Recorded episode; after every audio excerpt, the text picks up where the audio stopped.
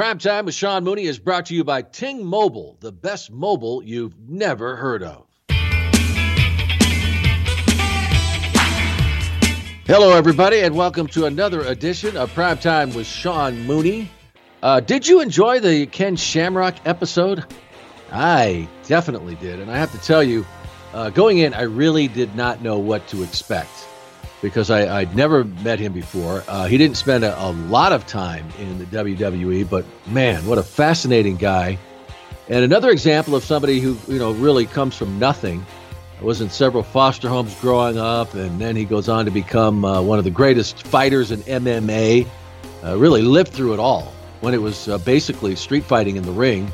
You know, the very beginning when they couldn't uh, get, you know, these events sanctioned because it was uh, just so brutal and then, of course, on the ground floor of the UFC, then going on to the WWE during that incredible time, the Attitude Era, and then he goes back to MMA. Uh, he ends up, uh, he's one of the first ever UFC Hall of Fame inductees. Uh, just an incredible guy and still going. Uh, he was tough to catch up to. We had to do that episode in a, a couple of uh, versions, but uh, I really enjoyed it. And, um, you know, I, I, I would like to get your take on the conversation because, um, you know, uh, we of course are going to continue to get superstars and other people that were involved in the uh, you know 80s and 90s, the golden era of professional wrestling. But I like uh, getting people from maybe you know other periods of time, and also with uh, very different perspectives on the business. And uh, so I'd like to open it up a little bit more because there's some guys I'd really like to get on uh, the podcast who may not have necessarily uh, you know, been involved with the WWE or the world of professional wrestling during that period of time. You know, people like Justin Roberts, who certainly had a great take on the WWE. Um, I ran into uh, Hornswoggle when I was in New Orleans, and I thought, God, he just would be a really interesting guest because of, uh, you know, uh, certainly what he was involved in with the uh, the WWE and, and the time he spent there, but also you know uh, you know this whole thing you know the little people that have been involved in, in professional wrestling forever, and just uh, you know get his take on on the world of uh, what's happening now, and, and I'm sure that he uh, owes uh, a lot to some of the people that came before him.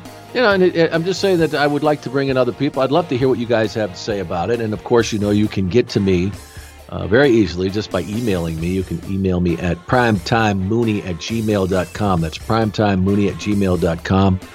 And uh, I just, uh, I'd love to hear what you have to say about it. Uh, we are certainly going to get a different perspective in this edition of Prime Time with Sean Mooney. Uh, you may remember him as Johnny B. Bad, or when he went by his real name in the WWE. Uh, he had a fascinating career in and out of the ring. We're going to hear from Marc Mero and, uh, what what a uh, great story uh, he had to tell um, in this episode. It talks about Sable, that connection, and uh, you know the good and the bad through it all, and uh, where he is today. So that that's coming up. But before we get there, hey, I mean, are you happy with your mobile service? You know, are you happy with the cell phone you have? Uh, you know, now everybody has to you know, have to lease a phone. That becomes on top of what you're paying. And then not only do you pay for the service, then you got to pay for the all the data you use. I mean, it's ridiculous, isn't it? Well, guess what? You don't have to do that anymore, folks. I am telling you, uh, you may not have ever heard of Ting Mobile, but you are going to be hearing a lot more about it. It is seriously the best mobile you've never heard of, and here is why. Uh, you are going to be hearing a lot about this mobile service. Ting does mobile phone service differently. Now, what a concept. Listen to this. You only pay for what you use. There are no startup fees, no contracts, no plans. You see what I said? No startup fees, no contracts, no plans. That is just amazing. Uh, you just pay for what you use. And uh, this blew me away. I was talking to one of the folks with Ting. The average bill, they just figured this out, uh, that the average Ting bill is just $23 per phone per month and that's all you pay. So, I mean, it really depends on how much you use the phone, but that is the average bill $23. And, you know, what else is an absolute must when you have a mobile phone? Coverage, right? You want to be able to have a call, you don't want it out on you. Well, Ting uh, definitely has you covered. Ting has nationwide LTE coverage, which is about the best you can get. And it means you're going to have great network coverage from coast to coast, wherever you are. And it gets even better. Now, when you make the switch, uh, you don't have to get a new phone. You get to keep the one you have because almost any phone will work with Ting from that ancient Motorola Razr. Uh, some of you still have, really, uh, and uh, or or or even a, you know like a Galaxy S9 or of course uh, an iPhone, whatever it is. And let's just say you need to talk to someone about your service. I mean, you want to be able to call up Ting and say, "Hey, what's going on?" Well, Ting actually brags about how great their customer service is, and they back it up. They say that uh, you know uh, when you call, all you're going to have to do is wait, you know, a maximum of a couple of minutes, and when they pick up, you're talking to a human being. So, uh, what more could you ask for? You got to give it a try, and uh, we're going to make it real easy for you. All you got to do is go to primetime.ting.com. That's primetime.ting.com. And when you sign up, you will have the choice of either getting $25 off your first bill or $25 off a new phone if you need one in the Ting shop. If you don't already have a phone you want to use. So all you got to do is go to primetime.ting.com. Do it. All right, it's time to get bad with Johnny B. Bad. I have no idea what that means. So let's just get to my conversation with Marc Mero. Ding, ding, ding. Well, folks, I am uh, very excited to welcome our guest here. Our paths never crossed uh, when uh, I was with the WWF, WWE at the time, but uh, I heard a lot about him when he was uh, down in the WCW, and he's had a had a tremendous career. But I think that uh, if you asked him what his greatest accomplishments have been, he would talk about what he's doing today. I want to welcome Marc Mero to Prime Time with Sean Mooney. Mark, thank you so much for coming on. How are you? Sean, it's just great to talk to you, man. I know, I know our paths never crossed, but I've always admired what you do and and uh, excited about talking with you today. Mark, you know, uh, we've got a lot to talk about. You know, of course, our, our, our audience is, uh, they're rabid wrestling fans. They love that era the, of the 80s and the 90s uh, when I, I, think it's never been matched to this day uh, wherever professional wrestling was going on. Um, but I have to tell you, you, you, know, you had me welled up this morning. I, I uh, took a look at your uh, Champion of Choices uh, website, and I, I had been looking at it during the week, but I really I sat down this morning before we got on this call, and I looked at, at a few of the videos. And folks, yes, we will get to wrestling, but man, I have to tell you, and maybe maybe all of your uh, training, you know, I, I don't know how you look back on it, but maybe it was preparing you for what your real mission in life was. Uh, but really, uh, I have to tell you, it, it, was just so powerful. So powerful. Thank you, Sean. You know, I, I just found an amazing way to connect with young people and, and even adults. I mean, anyone that we do corporations, and it's it's amazing when you do some of the big corporations that I do, and you see so many people that have been emotionally affected by it. But you know, it really makes them to to uh, evaluate their own life and become a better husband, parent, friend, whatever, boss, you know, yeah. uh, employee and uh, but the students are really my passion because yeah. you know, Sean, we're just losing so many kids to suicide, self harm, bullying, and um, I really, really feel a calling to to go to you know to go as many of these presentations as possible. Yeah, and uh, you know, folks, I was I was looking at your schedule, Mark. My God, and that's another thing. Maybe wrestling prepared you for. You have all these dates coming up. You can go months and months, but most of the time you're doing two presentations a day. Uh, yeah, we've done up to five in a day. You know, it's two or three a day. Because it's, it's funny, Sean. I remember when I when I retired from the WWE, and I thought to myself, "Oh my gosh, thank goodness, no more travel. we used to do 250 cities a year." Right. Yeah. I mean, we did 293 events last year in 35 states and three countries. You know. Yeah, and uh, you know, the, I, you're going on more than ten years now. I think since you've been doing this, but now more than ever. You mentioned uh, the issues that we are seeing today and what uh, ki- kids are dealing with, and we're losing so many. Uh, do you feel that way? I mean, really, now more than ever?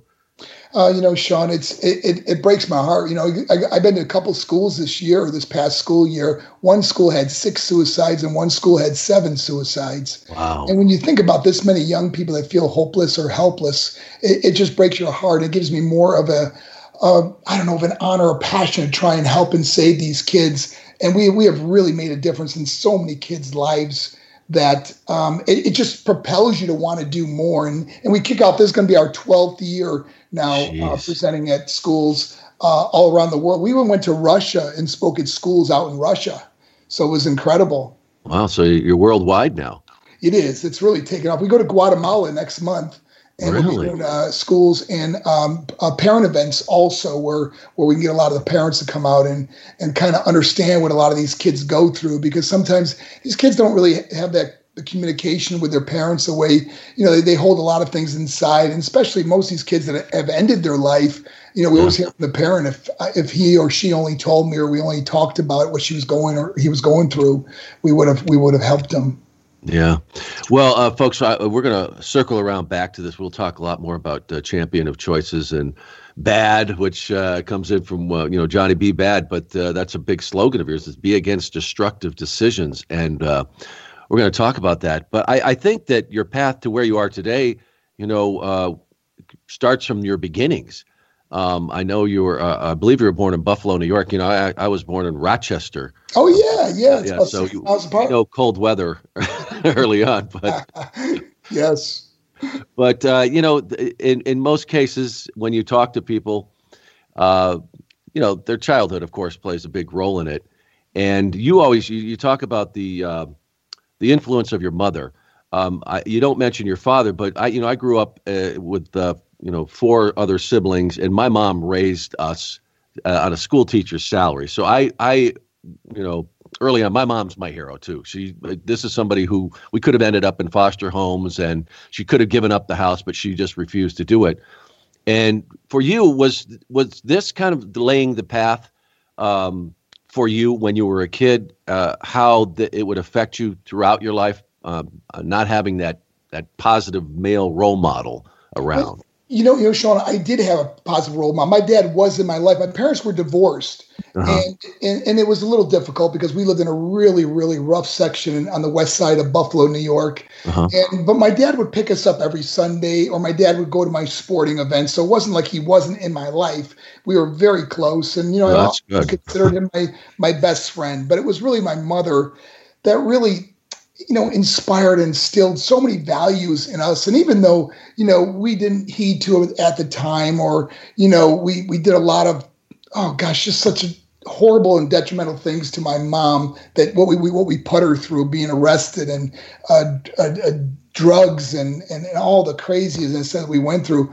But, you know, it's amazing because I, I really believe that I became the mom, the person my mom always knew I would be, even uh-huh. though she didn't get to see it. I know she prayed for me all the time. She she just seen this in me, this person in me, and I know now she knows. I mean, I have this this faith that you know she's in heaven and that uh, she knows what I'm go I'm doing and, and helping people, and I know how proud of of me she is. Well, so what led you to that uh, that dark path? Because I mean, you, you played hockey, you were quite a hockey player, and and football, and then you said you did, you know, have that. Even though your parents were divorced, but your father was in your life, was a, a positive influence. What do you, what led you to to get into trouble and be with a, a bad crowd? Well, first of all, it, you know, it was very successful in sports, like you said, but it was yeah. uh, boxing that really took off for me. And I won the New York State Golden Gloves. I won the, the remember the Empire State Games. I won the gold medal. Oh yeah, it's huge. And uh, I, I eventually turned professional in boxing. And two weeks before my first professional boxing match, I was on pace to do something great in that sport. Two weeks before my first uh, boxing match, I had my nose shattered in an accident. I needed reconstructive surgery, and I'll never forget. It was in that time off. I remember my whole life, all I did was train. I mean, every sport I excelled in, I worked so hard in, I trained so hard. And I remember that this was the first time I really felt like I had almost like a vacation or, or because I couldn't train. So mm-hmm. it was like some time off. And man, I got hooked up with some bad people.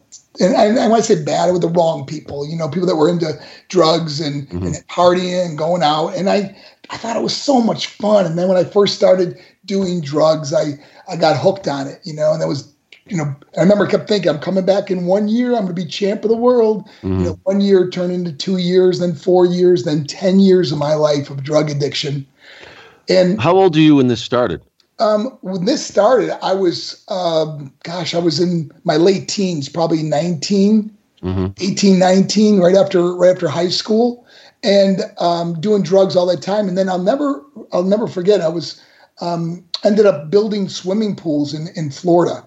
Made my way down there, and we were still dealing drugs. I was about thirty years old, and I had a bunch of buddies over my apartment. We were watching. One of my friends had the remote control, and he was flipping to the TV channels, and he landed on professional wrestling, WCW professional wrestling. You know, six oh five. You know. Yeah. And uh, we, st- I said, hold on, stop it there. Let me see this, you know. And as we're watching it, you know, we're, my friends are making comments about the wrestlers and the matches and stuff. And I'll never forget. I just go, hey guys, I could do that. And they laugh so hard. They go, hmm. Mark, are you crazy? Look at the size of those guys, you know. I remember just thinking. So, anyways, at the gym I trained at, there was a couple guys that were like enhancement guys for WCW, and um, I asked them how you get into it, and they told me about uh, Dean Malenko's father's the great Malenko, Boris Malenko. Yeah. He had a he had a wrestling school in Tampa, Florida, which is only about I don't know maybe an hour or so away from Venice, where I was living. And I started driving up there on like weekends and, and, and after work and stuff. And that's when I first started training in wrestling. And then I, I became one of those guys that, you know, gets beat up on television for like 150 bucks, you know? Yeah. And it was Dusty Rhodes that saw me. He was booking at the time. And after my match, um, he asked me into his office and he said, Hey, kid, anybody ever tell you you look like Little Richard? Mm. And at the time, I was thinking he was talking about a wrestler. I said, Who's Little Richard? And he goes, You know, womp womp And I go, Man, I never heard that before. He goes, Really? I got a gimmick for you. And that's how the Johnny B. Bad character was was born. Yeah. So this whole time, though, I mean, First of all, you you're kind of late getting into professional wrestling. I, I you know Diamond Dallas Page maybe beat you by a, a few years, yes. but really that's kind of late to get in there. And you just don't walk into the Malenkos and say, "Hey, train me." Uh, was it because you were a pretty gifted athlete and uh, had a great look? Yeah, you know, at the time I was, uh, you know, even though I was partying all the time, I was still at the gym. I had a good, good physique, and um, you know, and you, you, you, have to pay. You know, you pay. He didn't charge you a lot, but he, you know, we, we paid a little bit to train there. It was very reasonable, and um, you know, I trained with a lot of other new guys, and um, I, I'll, I remember, I'll never forget it, man. It was like um, I just, I just really loved it, you know, and I just really wanted to make it. And uh, then when I got my break as as Johnny B. Bad, it's like my my whole life took off. You know, it's like I you know, all of a sudden you sign a big contract and you you have money that you never made before, and and and it was all great. But the problem was, is you know, at that time it's like getting off drugs and and then making it, but then there's the nightlife. There's yeah. the bar owners leave the bars open all night. There's there's women. There's there's there's money. There's sex. There's there's everything. You know, everything that takes you away from what you always wanted to do in your life. You know. And so this whole time, so this whole time though, I mean, you're still doing drugs, but was it just you were able to control it? It wasn't. No, uh, no, know. no, no. It got really bad. What and, I, and this is the story I, I have shared only a couple of times, but um, what happened was uh, the drug of choice back then was like cocaine. Everybody was pretty much partying on cocaine, and what happened was I started missing shows. And you know how that is. You can't miss a no, event. Your name's on, the, on the on the marquee, man. You don't you don't miss an event. You know. And uh, I'll never forget that Dusty Rhodes, after missing a couple events, not even showing, you know, you know the excuse, you know, you you always look like when you're flying out, you I'll go, oh, you know, I missed my plane. I'll take the next one. I'll take the next one. Then all of a sudden, the the last one you were going to take is canceled or something happens, you know. Mm-hmm. Then there's no flights and you're you're done. And that's that happened to me a couple of times. But Dusty Rhodes called me into his office at the CNN Center, and when I came into his office, you know how jovial Dusty was and fun and he's always laughing and he's just a great guy, you know. I never see him so sad and so serious. And he said, So it wasn't mad; it was just disappointment. Oh, it was like like heartbreaking, you know. Uh-huh. he just looked at me and he said with this really stern look and sadness about him, he just goes, "Kid, I made you, and I can break you." Mm. He goes, "If you miss one more show, you're done." Mm. And I was like, "Wow, this dream I've had of making it in something, you know, doing something great in this world." Is about to be taken away. And I was thinking, man, I got to get off these drugs. You know, I got to get off. I got to stop doing this. And you know, and then I was able to control it enough to where I didn't miss the shows, but still partying and, and doing stupid things. You know, mm-hmm. and it wasn't until I I got I got married. It was um 1994 when I married Rena that we both just really turned our lives around, you know, got off the drugs and, and everything, cleaned up and and really find found our faith too, started to go to church and I, I adopted uh, her daughter at the time. It was Mariah, five years old at the time, and we really started living a, a good life. And then a couple of years later, I got the call up to go to um, WWE, and that's when I brought her with me to WWE. Yeah.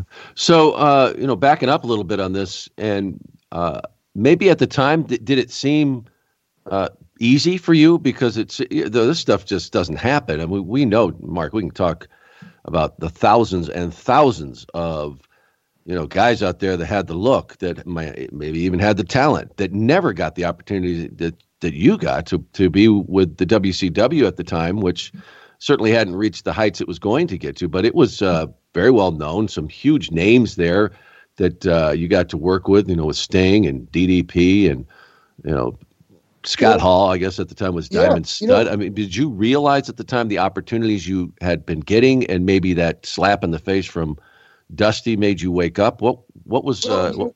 one of the hardest things was is being so green. You know, I mean, when you're mm-hmm. just thrown out there, and it wasn't like there was.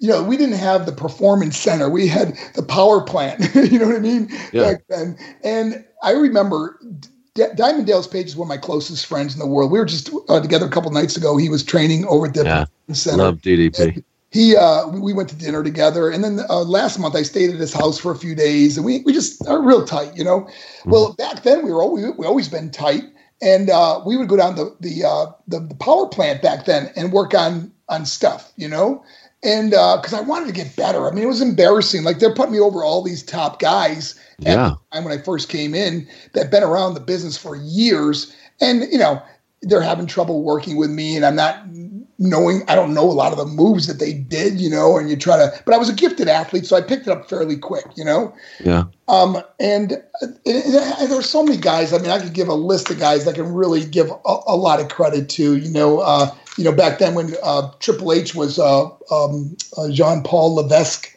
he, mm-hmm. he, helped me out. Steve Regal, man, that, those guys, uh, Scott Levy, um, guys that were just really patient working with me in the ring and helping me, and then discussing the match with me after, and and giving me pointers and helping me. And and even though they're putting me over these guys, they still took the time to to help me. And I I just look back, you know, and you know, maybe at the time I didn't give them the credit they deserved because you're so caught up in stuff, you know. But when you look back on your life, you can really evaluate things. And there's so many people that I, I look forward to meeting in person again so I could thank them for all the effort they put into helping me uh, have an, a, a, remarkable career. I mean, it was uh, 14 years on and off, you know? Yeah. Yeah. So um, tell us about that relationship, though, with, with Rena. Everybody knows, of course, is Sable. Mm-hmm. Uh, you were married in '94. How did you first meet, and then how did that uh, end up that you guys got together and were married? Oh gosh, it was really funny. Um, we were wrestling in Jacksonville, Florida, and I think I was with. Um, I know I was with Marcus Bagwell. I'm trying to think who else was. Oh, I was with. It was DDP. Yeah, oh, really? of course.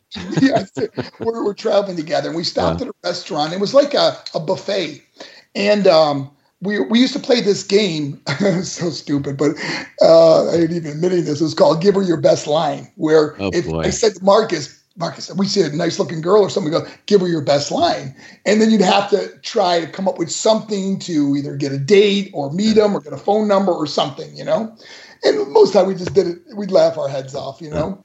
And uh, I think it was my turn, and and uh, um, Buff and DDP. We, oh, we were in line in the buffet, and all of a sudden, at the end of this line, there was this beautiful girl, and uh, we're all, I, we're all like, "Oh, is that girl there?" and uh, DDP and Bubko give her your best mm-hmm. line. I go, oh man. So now I'm, the pressure's on. But what I did, I tried to to be really creative. So creative. I worked when I was in elementary school. What I did was when I came to the um, uh, the, the, the where, where, you cash out after you order your food and you cash out at the end of the the uh, buffet line.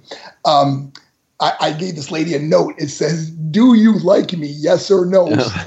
With the boxes. So stupid, right? and I said, "See that girl at the end of the line there? When she comes by, give it to her and tell her it's for me." So sure enough, she gave her the note, and the and uh, Rena didn't really sell it. She just kind of took the note. Well, about I don't know, 15 minutes later, we were getting just about getting ready to leave, and the waitress comes over to me and hands me this note, and she wrote in maybe.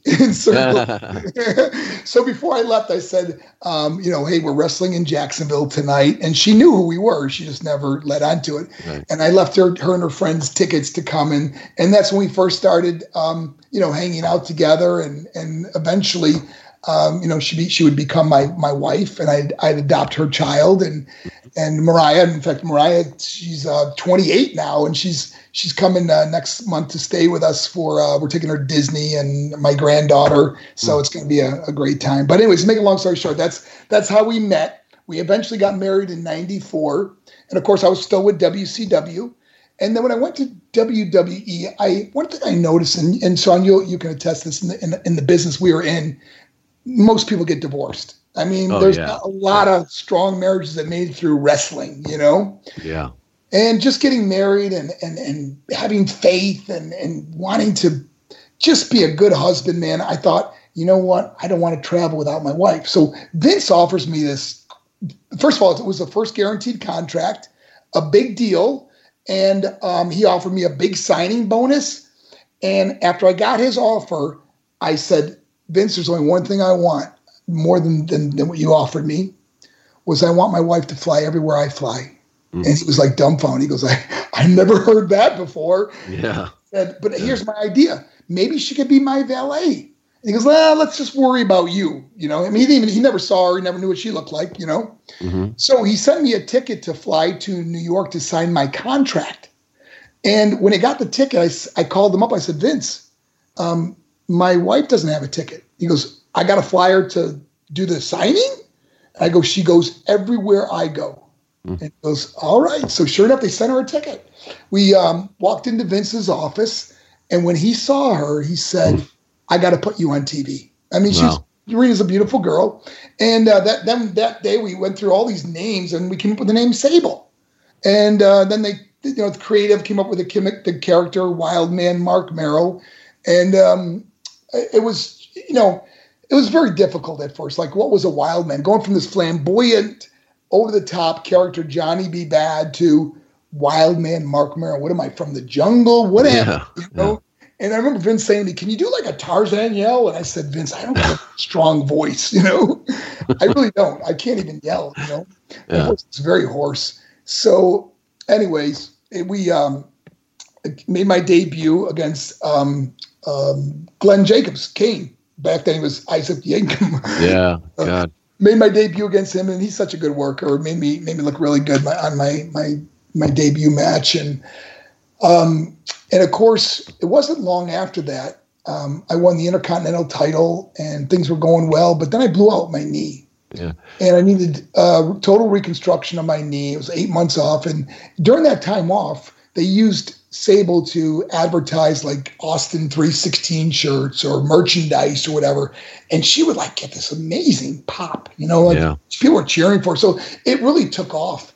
And so the, the idea was when we came back, make me this jealous, let's change my character, make me into kind of a heel. And we went with the marvelous Marc Mero from my former boxing days gimmick. And we were um, ad- ad- adversaries, you know and it, it, just it just really worked at the time, you know, because of them loving her and and, and disliking me. But you know what? I, and and you know, of course, um, I'd let her take advantage of me, power bomb me, or beat me up, and and of course, it did not sit well with the other guys. They're going, you, you ruined your career, man. But you know, Sean, at the time, yeah, this is prior to Chyna Yeah, to get away with it. Yeah, yeah. You know, this is like um, when you're in love and you you realize you're going to be together the rest of your life. Like they're they're backing up the, tr- the Brinks truck to our house at the time, you know, and you think, wow, this is amazing. I don't care if who's over. We're one of us is over, you know. We're we're making a lot of money. I'm on a guaranteed contract. I get paid the same whether I win or lose, you know. And um, you know, looking back of your life, you think, man, was that the right move to do? But I wouldn't have changed one thing in my life. I, all the paths I took ended up to right where I'm at now, and I couldn't be more fulfilled or happier in in the life I have now. So, I think if you change something in the past, it could change something in the future. Yeah, well, and and I think that's the way you have to look at it because you can't change it, and you have to keep moving forward. But I want to I want to back up on this even before you came to the the WWF uh, at the time. Um, had Rena been involved in any, you know, uh, of uh, wrestling at all, all until she went there and, uh, to the WWF and Vince saw her? Uh, had she ever been involved in any of the gimmicks that you did or, or any of the angles you'd done uh, with the WCW, or was she always in the background? Always housewife, took care of our daughter. Uh. we had a beautiful home, took care of all that. had no interest in it at, at that, but it was it was my idea when I said, hey, when we when when I go to WWE, I really want you to come with me. And mm-hmm. that's when we came up with the idea. Maybe it'd be a good idea to have her do this. She's gonna be with me anyways. Why not have her do my right. you know, be a valet? Never think of her being a wrestler though. Yeah. You know? Well, you mentioned you mentioned uh, that relationships do not last very long. Uh, no. we, we, saw we can name hundreds of examples that uh, where families did not uh, do well uh, with this with that schedule back then. It was just insane. But at the same time, did you also look at somebody like Randy Savage? Now that was a kind of a cautionary tale as well with uh, Elizabeth. Did you uh, were you aware of that at the time? Did you just thinking, well, that's not going to happen to us? Yeah, I mean, you know, Sean, when you look back and you you think uh, that you've seen examples of of relationships that didn't work, even though they worked together. Um, many of them, and uh, but you always think yours is going to be different. You know, yeah. your marriage is going to survive. You know, this is uh, we're we're different than they are. You know, and um, you know it's unfortunate. It's just a very tough business to maintain a a strong, faithful, honest relationship. Yeah, and and uh, at the same time, you know, uh, you mentioned it. It wasn't easy with the boys, and there was probably a combination of things involved here. First of all, they're thinking you're getting special treatment because you're traveling with your wife, and then you come in, and within six months, uh, you're the intercontinental champion. How uh, difficult was it backstage? What was that life like for you with your peers? No, Sean, that's a great question. I think even more so than what you just said was I was also getting a guaranteed contract. Yeah. Mm. Many guys were paid by the house. And we, you know, yeah. we weren't always drawing the best and they weren't making very great paychecks. So there was a lot of animosity. And, you know, it's so weird because I didn't really see it as much back then. When I look back on it, I could understand how, you know, people treated me or um, and, and and we were in our own world. I mean, we're here I am with my wife all the time. You know, we're like aloof. We're we're together all the time. I'm eating all my meals with her. I'm not like really being one of the boys like I was with WCW, traveling and having fun and going out to the bars. And I'm not doing it at WWE. Yeah. And I just seen that there was and became a lot of animosity towards me. And you know, to this day, Sean, if I ever acted like a, a, a jerk to people gosh, I am so sorry. You know, I never it was my intentions uh, to ever be rude to someone, and especially how I deal with people on, on a daily basis today, knowing how your words or actions can affect other people. That mm-hmm. um, you know, you know, from my from the bottom of my heart, I am totally sorry for ever offending or hurting anyone. You know, if I ever look, acted aloof or, or, rude or said things that um, offended somebody. Yeah, and, and so you you have this immediate success. Um, you don't hold hold on to that belt long, and then you get a major injury. Really, for a wrestler to be out that long uh, for six months, eight months. And, was it eight? That's right, eight months. months. Yeah, it was, it was, a long one.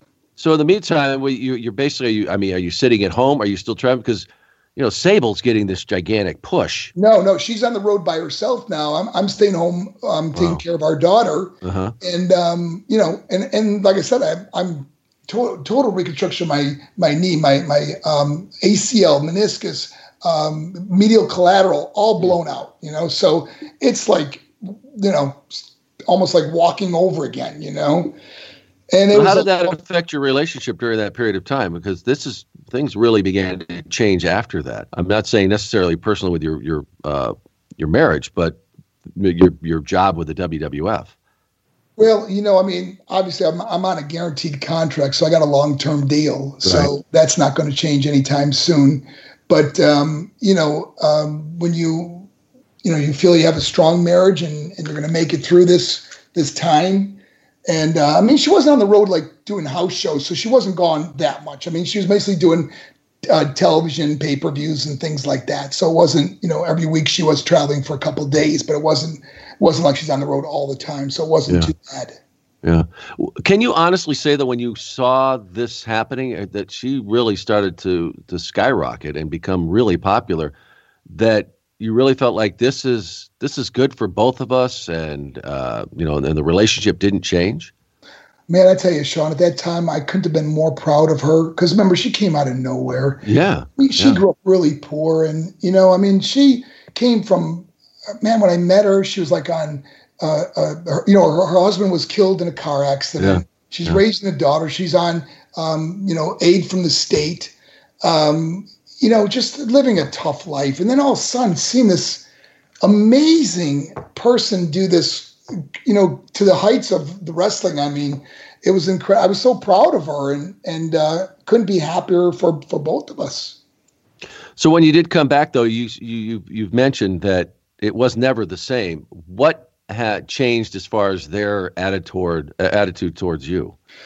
Well, I, I, had to change my my my in ring style quite a bit. I was doing a lot of high flying stuff before that, and of course, uh-huh. my knee. I, I didn't want to risk it, you know, as much as I would do, you know, three or four moves off the top rope during a match, and you know, limited a lot of that stuff. Um, but you know, because the character was basically made to fail. I mean, and be the to get the the character was basically made to get Sable over you know, mm-hmm. being the the fall guy, being the guy that she can beat on or you know make look silly every time. I'm I'm trying to um, cover her up and make her wear a potato sack, and underneath that she's got a, a bikini on. You know, yeah. she always came out on top on every little thing that we would do. You know, and, and Vince Russo did a lot of the writing back then, and and came up with all these you know kind of funny but but creative ideas to always bring her out on top. And and I was fine with it. I mean, this is my wife. I, I, I really wanted to make it work. And I'm a team player. I wanted to give the, the best, you know, she got huge ratings when she was on back then. Mm-hmm. Did you ever object to some of the things they, they had her do? That was it was like a period of time there, but man, did they push the envelope? Not just with Sable, but with uh, a lot of the females that were involved. Did you ever really object to that, or was it always, well, you know, this is uh, this is getting over, and uh, you know, I don't know how she felt about it, but did you ever really were you uncomfortable with a lot of that material? You know, Sean, I, I got to tell you, when I when I look back on my life and I I see the things that I allowed my wife the time to do or was a part of it, it's um somewhat embarrassing. Now I, I know I'm forgiven, and you have to forgive yourself too. You can't live your you can't live with resentment or bitterness and, and and stuff like that. You just can't. You have to forgive yourself and and and. Uh, but when I look back on it, I, I was um, gosh, I, I just I couldn't imagine doing something like that today. You know, I, my my life is so different now, and uh, but when I look back on some of the things that we did and we were involved in you just got to shake your head and, and, and chalk it up to a major learning experience in your life. Uh, well, how did Rena feel about some of the stuff? Did she really object at the time, or did she? Well, you know, this what? is what the character is. Yeah, I think at the time, you know, we were both so caught up in, uh, um, you know, getting her over and realizing that this is a a major. Uh, I mean, other than Steve Austin, I think she got one of the biggest pops of the night when she came out. I mean, mm-hmm. they, they, really went crazy for her, and yeah. you get caught up in that. It's like an addiction. It's like a, you know, you it's you, you really get caught up in it. And uh, I think at the time we were both just caught up in, in in that moment of really wanting to make it work and get over.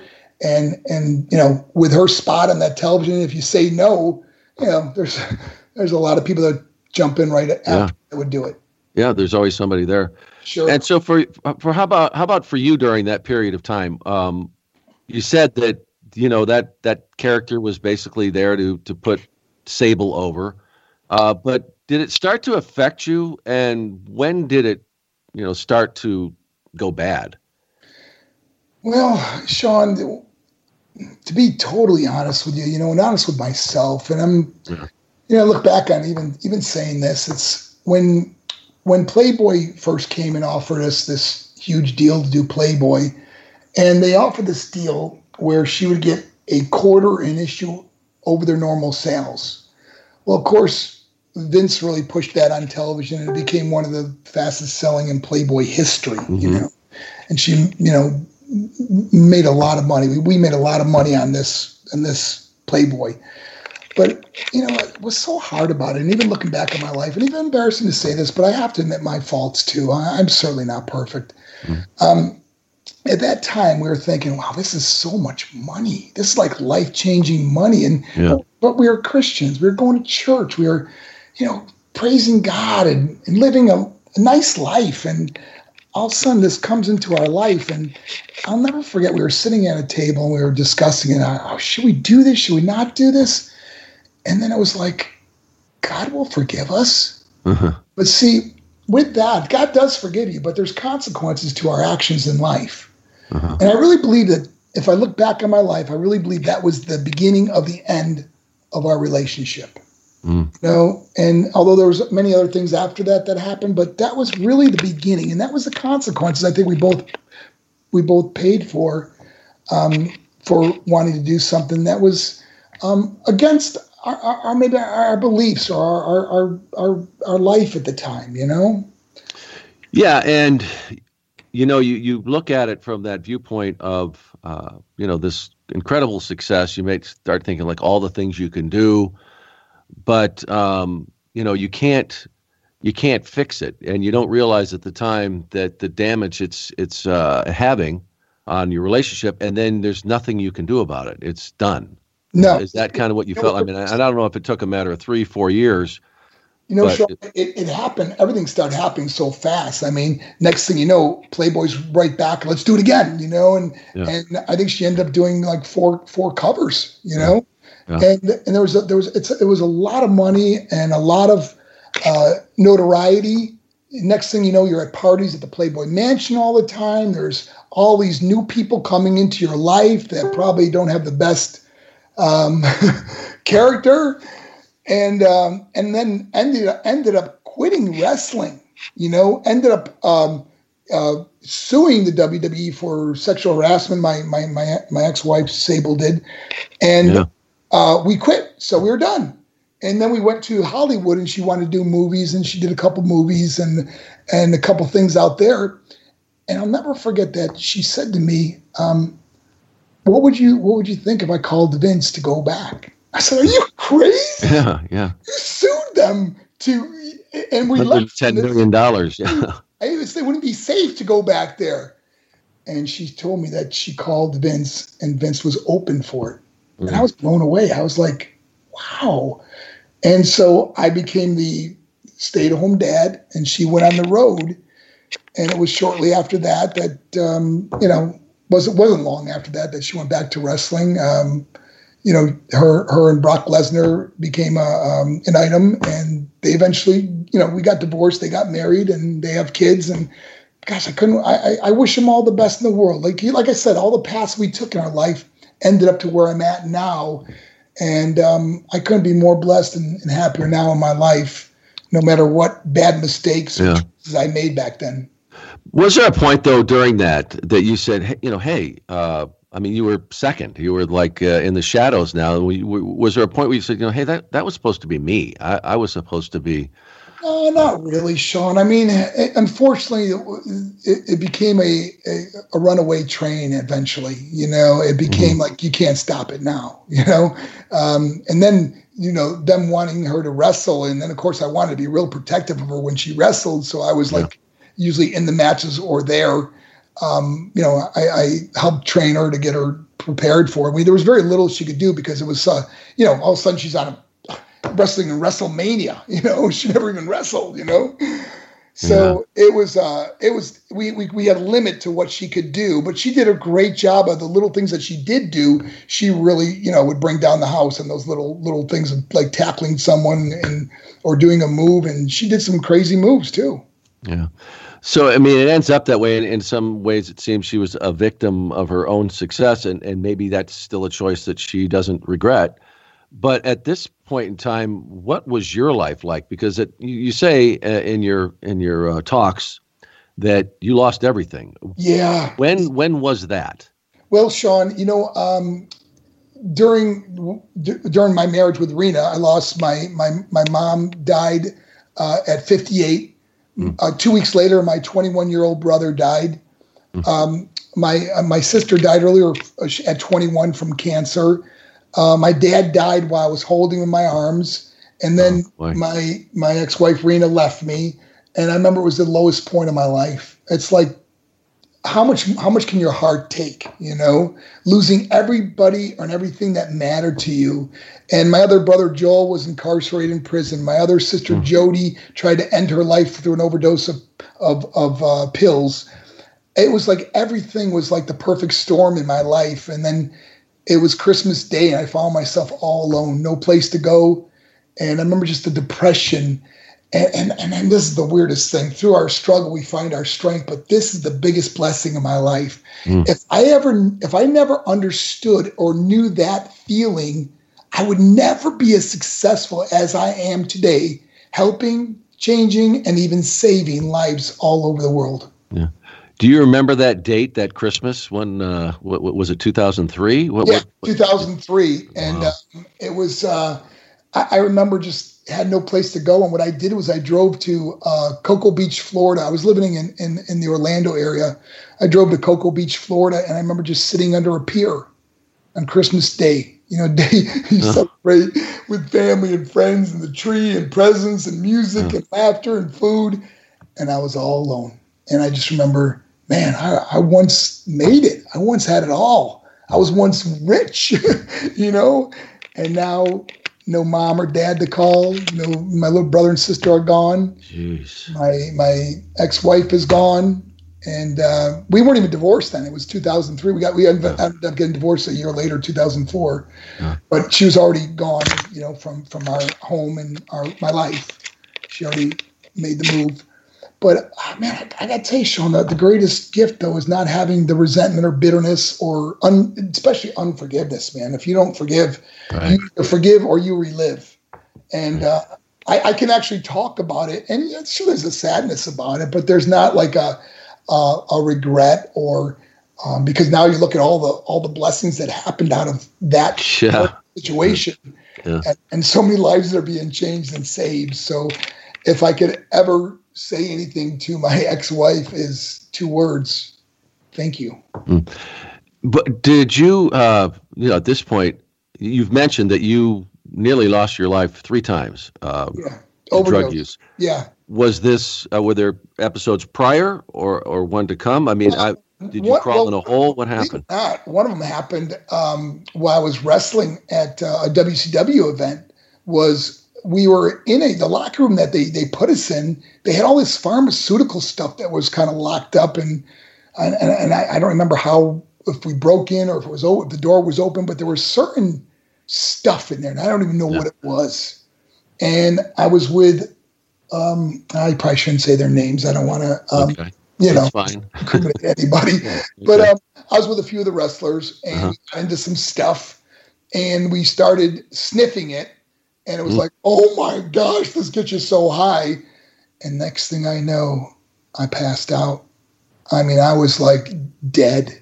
Mm. And um, they they carried helped me to a um, I don't remember this happened. This is what I was told later. But they helped me to one of the rental cars and put me in the back seat, thinking I was just passed out. Or and um, I, I, don't remember waking up till the next day. And I knew that night I, I should have been dead. You know. And then the other the other couple times were with with friends when we were um, smoking crack or coke or whatever, and I remember just taking a hit, and all of a sudden waking up a couple days later, you know, things like that. Uh, so this was prior to 2003, though.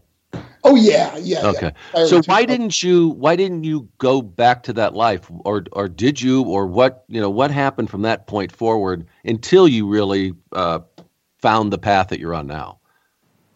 Um, well, 2003 was, a, a, you know, I had a real spiritual awakening, uh, like a, a re- rebirth in my life, a rededication to Christ, and and and everything changed, man. Everything changed. I I went and became well. At the time, I'm 43 years old too, so it wasn't like I was going to go back and do a full schedule again, or, or wanted to after 14 surgeries. You know. Yeah. Um, it, I, I started becoming a personal trainer. I really liked that because I loved helping people, you know. And then I ended up uh, opening my own gym, had my own um, employees and it went Body and Slam it, Training Institute. It was called Body Slam, yeah. yeah. And uh, so I enjoyed that for a few years, but then I started speaking at schools. And oh, how did that happen though? I mean, did somebody say, "Hey, you know what? I bet your story would be would really yeah. resonate with kids"? or how? That... Great question. There's two types of people. There's people that say something needs to be done, and then there's a person that says, "I want to go out there and do something." And. I think through, through so many years of my life, I'd always say, "Why don't they do this about that or do this about this?" You know, and and I have a story. I have something to share with people that I think can really help people, you know? And I went to schools, I started speaking, and it slowly took off. You know, there were some bumps in the road, like, you yeah. know, how do you connect with middle or high school or college? God, yeah, no kidding. You know, they're the worst audience, man. You walk out there, they're talking to each other, they're rude, yeah. you know, yeah. they're, they're, they're, laughing at the sneakers you're wearing or something, you know what I mean? Yeah. And uh, then, I don't know, something amazing happened I um I remember like when I first started, it was like the old here's your brain, here's your brain on drugs. Don't do drugs. Drugs can kill you, you know. And kids rolling their eyes. Yeah. And and as members, um my my wife Darlene and I, she she went to one of my presentation after presentation, we had this long talk. She says, How come you're not sharing your story? And it was like a light bulb went off. It's like, oh my gosh. So we went up and found like in a closet of all old videotapes and pictures of our family that passed on and really cool stuff, you know? And I started putting together this multimedia presentation. And next thing I know, I want to go into schools, all of a sudden you're getting all these letters from kids on how it changed their life, it saved their life. Parents are calling the office saying, My kid came home and told me they love me. What did you say to them? You know? and, and it was like one thing after another. And all of a sudden the video goes viral. And millions and millions of people are seeing this video and the phone starts ringing off the hook. We had like 3,000 booking requests the first month of video. Jeez. And now I'm going all over the country, all over the world. And, and it just took off, Sean. I, I, I could have been more like, wow, God really had a plan here, you know? Yeah. And uh, so that's uh, how the whole thing changed. And now, like I said, I'm in my 12th year presenting at schools and churches and corporations. Yeah, uh, uh, I was going to ask that when did it become this organized, you know, uh, champion of choices? Uh, here you start out, yeah, people, oh, can you come talk at the school? It works. And when did you say we need to organize this? Uh, well, it was, it was shortly. It, it, it happened pretty quick, and really? Uh, I got a great staff. I got a staff that's so passionate. They're, I mean, they're just like me. They love the kids. They love helping kids they go out of their way. They work seven days a week. The, the like when you call or text or something, they answer. And uh, um, but then we we hooked up. You know, when I first started, I really thought that the only way you're going to uh, captivate students is with entertainment. You know, that's that's mm-hmm. what I thought at the time. So I went and got this amazing um, uh, dance team. Uh, we, we put an ad in the paper and we do these rehearsals and and next thing you know we're doing thriller at schools and I'm, I'm wearing a Michael Jackson jacket and I'm doing a, I learned all that stuff, you know. Yeah, yeah. And it was really it was really funny, but um and, and then my kids they went to uh like they went to America's Got Talent and they came they went to the quarterfinals of America's Got Talent. They, they're called Team Extreme. Uh-huh. And a couple years ago, they went to the finals or the quarterfinals, and I mean, they're amazing dancers, but we toured all over. But the problem with touring with that many people was the expenses were so yeah, have a right. lot of money for for anti-bullying or suicide prevention messages, and it, it became very hard because we were trying to figure out how can we fly or travel with all these people and make it financially feasible, you know. Mm-hmm. And so for the first, um, this is my twelfth year, so the first, I'd say seven years, I was with these kids. And uh, then I said, you know what? I'm going to try to do it without them. And what happened was we seen something, the most amazing thing happen. See, when you when you tell a story and then you stop and you have somebody come out and sing, you go back to your story, and then you have someone come out and dance, and you go back to your story. You're taken away from the story because it's like, okay, where were we? You know? Right. And so when I decided to do the story straight through, man, I never seen kids so captivated. The tears, the hugging, the the emotion we had, and then they started busting schools into arenas, and I'm doing eight, eight, ten thousand people, and the, the tears at the top of the arenas, and kids crying, and it was just incredible. Oh, wow, yeah, it, it, it, really, it really is. It, it's it's amazing. Um, when you're doing these, and, and you were always great at cutting promos, but who knew this would be your greatest promo of all? Well, I, I, appreciate you saying that, Sean. I never thought I was very good at promos. No, but really, I know uh, one of my weaker things. But yeah, you know, some I. It's funny when you say that. Is that I only wish I could go back to wrestling now at the way I can talk in front of people, in front of no matter how big the audience is. You know.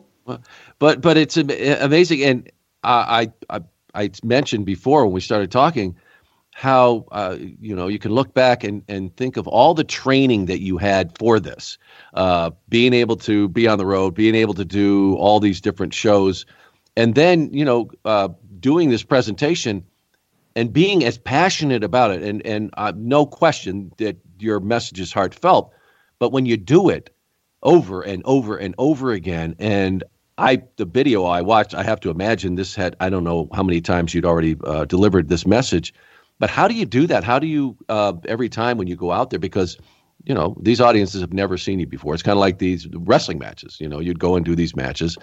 How do you keep it that passionate every time? Because you watch this, and folks, I'm going to give you, you know, how you can get in touch with it. Uh, cut in touch with uh, the website here and see these videos. They're just amazing. How do you do it? Sean, that is a great question, and I'll, and I'll tell you exactly how I do it. Um, first of all, it's not a presentation you can just call in. You just can't get up on stage and say, "Yeah, I lost my mom, my dad." Unfortunately, you have to. I actually relive those moments. I relive me walking up to my mother's casket and seeing it for the first time, and it brings out an emotion in me that transcends into the audience. And and people feel like they're as if they're there, or they think about how it would be to lose their own mom or dad or brother or sister or or, or father or whatever it would be, you know. Mm-hmm. And it's just worked and, and, and like I said, every presentation, whether I'm doing one a day or five in a day, I call I, I go to every one and go deep as I possibly can to where I and, and, I, and there's many times I end up crying because I see so many audience members oh, crying. Oh, man, yeah. about what they must be going through in their own personal life to be this affected by my presentation.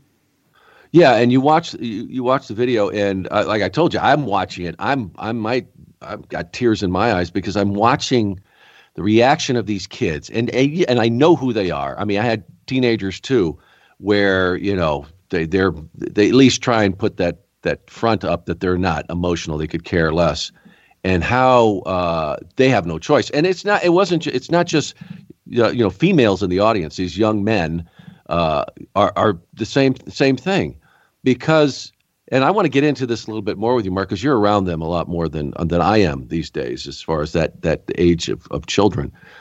That uh, we've really reached a crisis, and and it and the mental illness, and which is affecting our country, and we've never really directly paid attention to it. But now with these young kids, and I think back when I was in high school, uh, we never had this things like this happen. There were accidents that happened to kids, but you weren't worrying about a teen suicide and a kid would say, I'm going to kill myself, you'd be like, yeah, sure. Now, now you have got to listen to that. That message. Sean, it's a different world today. You know, yeah. I, I got to tell you, we, we get so many letters from from students, and and you know when we were when some we were in, in school, you kind of knew who the school bully was. you mm-hmm. stay away from that guy or girl, and you know at the end of the day, you know the bullying stopped. And today, if a kid is being bullied or harassed, it can be 24 7 because of our social media yeah, and, yeah. And, and, our smartphone. I mean, our smartphone has outsmarted us. It's, it's amazing how addicting this little this little apparatus has become that we carry it everywhere we go. As soon as you know, we always want to find out how many likes, what are people saying, what do people think about me, um, and it, it's just it just becomes so addicting with these kids. Mm-hmm. But you know, the other side of it is is the self harm. You know, Sean, when when when I was in school, not only did I didn't even know anybody on medication, more or less self harming or wanting to kill themselves. And and I'm not saying that, that there's aren't there aren't kids that, that need medication, but you know, if I if a parent is listening to this, I would get a second and a third opinion before I ever put my kid on on medication. It's very important um, because we we don't even know the long-term effects when you put a kid that's you know six or seven years old on medication and then all the way up through you know their their their teens and then into adulthood what what effect it may have on them mm-hmm. and I, I, I saw also on there there's uh, you know testimonials from some of these kids and and i imagine a lot of them after you talk you make yourself available uh, what have you learned from because you've been all over the country talking to kids from all walks of life uh, what have you learned about what's going on with them today? Well, you know, Sean, I really have my finger on the pulse of what is happening in, in, in our country and in the world, really, you know. And what it is, it's, you know, we could talk about bullying, suicide prevention, substance abuse, all we want. But, Sean, I just see such a breakdown of the family, the, the, the core of the family, the breakdown. So many kids are raised by single parents or, or grandparents. Yeah. Um, and even the parents that are home are, are often into their own thing. Uh, so many mm-hmm. parents are even hooked on these games, you know, uh, social media. And we, we, you know, you go out to a restaurant and you see uh, a family and kids got earbuds in or on their phones. Mm-hmm. We, we, we want to talk to everybody but our own family. And, and it's so sad because we've got to start, we, we've got to turn the phones off, turn the, the electronics and social media. We've got to tune into what is truly important because I promise you, when you leave this earth, you are not going to care how many followers you have, how many likes you mm-hmm. got. You're going to say, "I want to see my mom, my dad, my wife, my husband, my kids." That's what that's what's important. But this whole life we go through, and they don't find that that's the most important thing at the time. Yeah, you know, and I have a I have a nonprofit. It's called Doodads, and uh, that uh, it's for to help kids, and it, both boys and girls um, who don't have positive male role models in their lives, or have lost their fathers, or or have been abandoned and uh, we also help a lot of a lot of the the funding that we we bring in you know we we try and help these single moms because that's where the emergencies are. Uh, you know and it's word of mouth that i hear from people that their cars broken down or whatever. And and i i see what we're doing and i really uh, embrace it. I love it. But at the same time mark i look at it, i'm like yeah i feel like i put band-aids on. And i wish that there was more that uh, we could do like programs or or or these the programs that that really address these issues and help these kids because there's some really great kids. We have a scholarship fund that we do and and it's got it's not based on GPA. We go into these schools and we talk to the administrators and the principals and the coaches and we say we know you've got kids that you know are special. They they are home and they've got a single parent and they are just good people and you've got to help them uh, move on, and, and, we help them with that education. But I'm just thinking, God, that we we've got to have more programs that really address and get into these schools and help the kids. And I'm sure you see that every day when you're out there. I do, Sean, and, and you know, and I commend you for what you do. And and and you say a band you know the old the analogy of a starfish. You huh. throw it back in, you, you save that one, you know, at least, right? But you yeah. know, darker, darker it gets, Sean, the brighter we have to shine. We, we just can't give up the fight, you know. And you're right. There there are we do need more programs. I mean, what we're seeing the the um, campus violence we're seeing at schools where kids are so afraid to go to school. I get the letters yeah. all the time. Kids are really scared to go to school today yeah. because there's always those kids that they feel may be one of those guys, one of those shooters. So we need to put money into having um, uh, police officers at school. It's a real deterrent. It's proven to be a deterrent when you have a police car and police officer in the mm-hmm. school. Mm-hmm. And um, so we, we need to really spend money on things. But the programs, like you said, are so important. I, I got to tell you, Sean, we every time we go to school, there's never been a school I don't think we've got at least 100 letters from the kids uh, through social media that kids write to us. Mm. And, and the common theme is it changed my life. But you know, we're finding kids that um, you know are suicidal or self-harming that we've got help for. But I cannot tell you how many times that we've we've contacted a school and they'll say, "Oh, well, what does it cost?" and I'll give them, I'll, I'll, my, my team will give them a price of what it costs to fly us there and bring us to their school. And they say, oh no, we, we don't have we, we don't have money for that. We don't have, or we don't have time to put the kids together in assembly. I'm thinking, man, you don't have you don't have time not to do this, right? You know, there exactly. are many kids that are are taking their lives or feel hopeless and helpless, and at least we know we can make a difference. But you know, most of the times that we are able to go to a school, it's usually funded by you know the PTA or, or someone, a parent uh, comes up and just helps us out to to uh, bring us there. But it's so sad that we should have the school should have money for anti-bullying, suicide prevention, substance abuse programs at these schools. Mm-hmm. Yeah, and uh, folks out there, um, thinkpoz.org. It's thinkpoz.org uh, you get on there and uh, it explains what uh, Champions of Choices is all about. And uh, is how what is the process though if, if schools or organizations want to want to book you to come to their school? How does it work? Um, you know, all you do is, like I said, like you said, go to go to our website. There's a booking, um, there's a booking um, form there that you could fill out yeah. uh, for your school, or you can always call us. Our, our number is 407 862 4800. I got a great staff here, and uh, we uh, we just started you know booking for for next year, and we're, we're, we we are usually September October fills up really quick. We we do about thirty events a month, so it's a it's a packed schedule. And uh, like I said, we kick it off. We we, kick, we actually kick it off this year on August second. We're doing the uh, return for bus drivers, where we do like uh, eight hundred to thousand bus drivers, and really encourage them to be that light in a in, in a dark yeah. place for these kids because sometimes these kids that get on a bus the only happy face that they'll ever see is that bus driver, and that bus driver can make such an impact on their life. Yeah, I was going to ask you what is uh, you know Champion of Choices 2.0. I imagine you're always thinking what what is beyond this besides you uh, going to school and speaking to these these kids and these parents. I imagine at times uh, is the, it, what is the vision for Champions of well, Choices? I mean, what would you like to see happen? We wanted to come up with an app, and we just we just came up with an app that we're going to be promoting uh, and, and and and bring it out there because we want to have a, something that kids can go instantly. The, the cell phone is instant. So we have an app for the parents and an app for the students. So if they see somebody that, uh, if, gosh forbid, has a gun or knife, uh, they can report it anonymously immediately. You know. Uh, or if they're being bullied or they would need to talk to someone about it, counseling. Uh, parents can uh, we use facial recognition. So if a kid opens an account with a fake name and certain words, key words that we we, we found that we, we deal with these kids all the time, so we know all their keywords that they use, abbreviations or acronyms or whatever. And we could find out if a kid is uh, preparing to do something or talking about something. Most of the shooters that we've had have previously talked about wanting to, you know, kill kids or shoot yeah. school or something like that. Wow.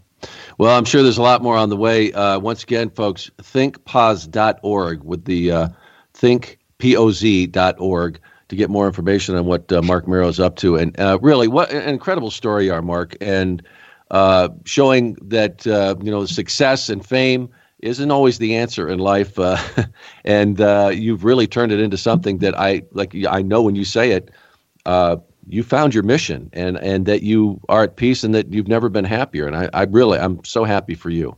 Thank you, Sean. And you know, Sean, just wanted to let you know that we are coming out to Arizona. Check out, uh, go under the events page of our website. You'll see the schools we're doing in Arizona, and, and hopefully they'll be near you because I certainly would love to break bread with you sometime. Yeah, well, when you do get close, I'm definitely we're definitely gonna get together. I'd love uh, it. Thank you, Sean. All right, Marc Mero uh, here on Prime Time with Sean Mooney. Thank you so much, and I can't wait to our paths cross, uh, Marc. Take brother. Take care, brother, and God bless everybody. Uh, great conversation with Marc Mero. How do you not like that guy? Uh, I'm serious. I, I, mean, I do believe though that, that the road that that guy traveled, all the good and the bad, was all about preparing him for his real mission in life, helping teens choose a better path. Do you think he's passionate about that? Man.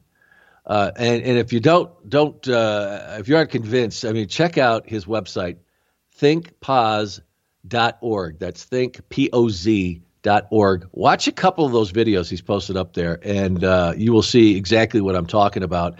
And I, I, truly believe he's making a difference, and he really is uh, the happiest I think he's ever been in his life. He's got a you know great family, and um, he's on a mission. And and you look at that you, website. He's got uh, you know events coming up. It's incredible. He's got doing. Uh, I thought you know some of those was like two two dates in a day. He does two a day. He was saying that some he's done as many as five, and they're all over the country uh, with his message. And uh, really, check out thinkpoz.org. I want to thank Marc Mero for coming on. I really, really enjoyed that conversation. Uh, folks, you know, for the latest on what we're up to with Prime Time with Sean Mooney, PTSM, check out all of our social platforms. Uh, you can go to YouTube, our YouTube channel, Prime Time with Sean Mooney.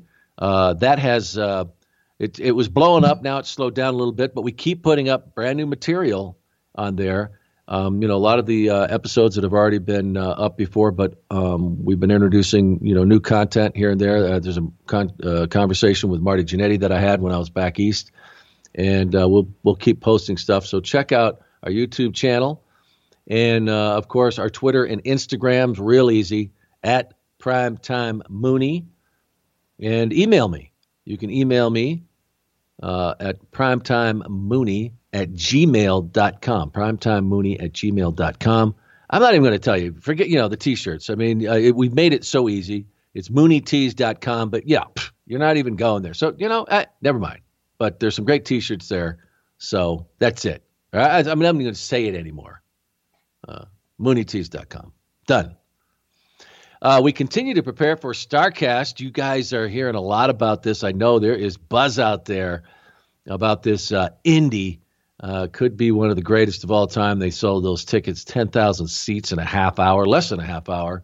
And then, of course, Starrcast, which I think is raising the bar on events surrounding uh, these, uh, you know, these events uh, with, uh, you know, wrestling events like uh, All In. This really, this is just incredible.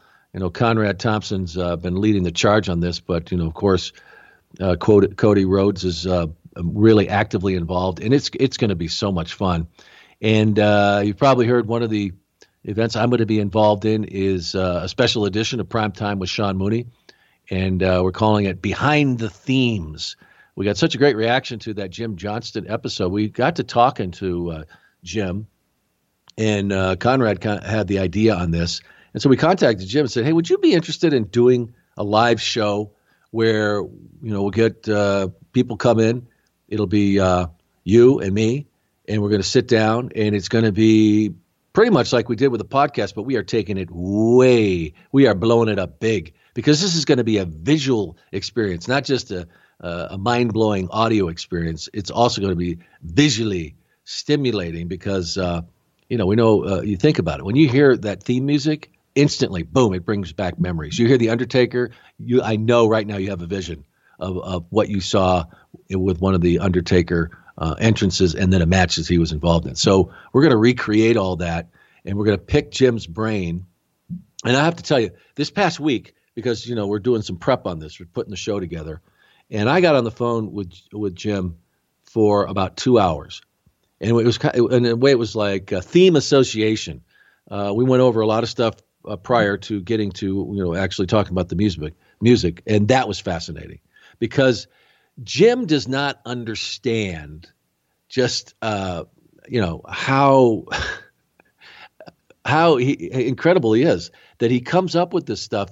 And think about it, all different genres of music. I mean, he's done music with you know a Jamaican thing. He's done music with hip hop. He's done music, you know, with these orchestral themes. I mean, he just does it all, and he and he makes it work and uh, that you know, and, and, just him to have these conversations, it's it's just incredible. We started talking about uh, you know the Rock and putting together that the theme for the Rock when he started to just take off, and uh, you know what uh, how rock was before all that happened. And then he mentions these things just offhand about Steve Austin. And uh, it was it, it's just incredible. And that was just two hours. We just talked like two hours. I'm like, how in the world are we going to trying to capsulize this just to talk about I don't know ten themes. Plus, we're going to open it up to the audience, so you get to ask them any question you want. It, yeah, it's it's going to be a lot of fun. So look, look I even went on it. Uh, you can tell how excited I am because having that conversation with him just got me all jacked about it. So if you you have a chance to be there, uh, don't miss that. I know they're working on other ways so you can see it too. So, um, man, I, I, can't wait for that. And that is just uh, uh, some of the stuff we're working on. But I hope that you get a chance to be a part of it. Uh, once again, I want to thank our sponsor, Ting Mobile. Uh, all you got to do is go to primetime.ting.com, sign up, and then you're going to have the choice of either getting $25 off your first bill or $25 off a new phone in the Ting shop um, if you already don't have a phone. So all you got to do is go to primetime.ting.com. That's Ting Mobile, the best mobile you've never heard of. Oh, but you will. And guess who we have coming on next week? I'm going to go ahead and give this out, Casey. Uh, Casey Jeromebeck is our producer, and I, am just I'm going to tell everybody. Um, it's taken a while. We've been working on this guest for a long time, but OMG and the reason I say that is because we've got one man gang, George Gray, coming on prime time next episode. That's right. So get ready, get prepared. It's going to be fun. That's it for prime time with Sean Mooney this time. I'm Sean Mooney, and I am out.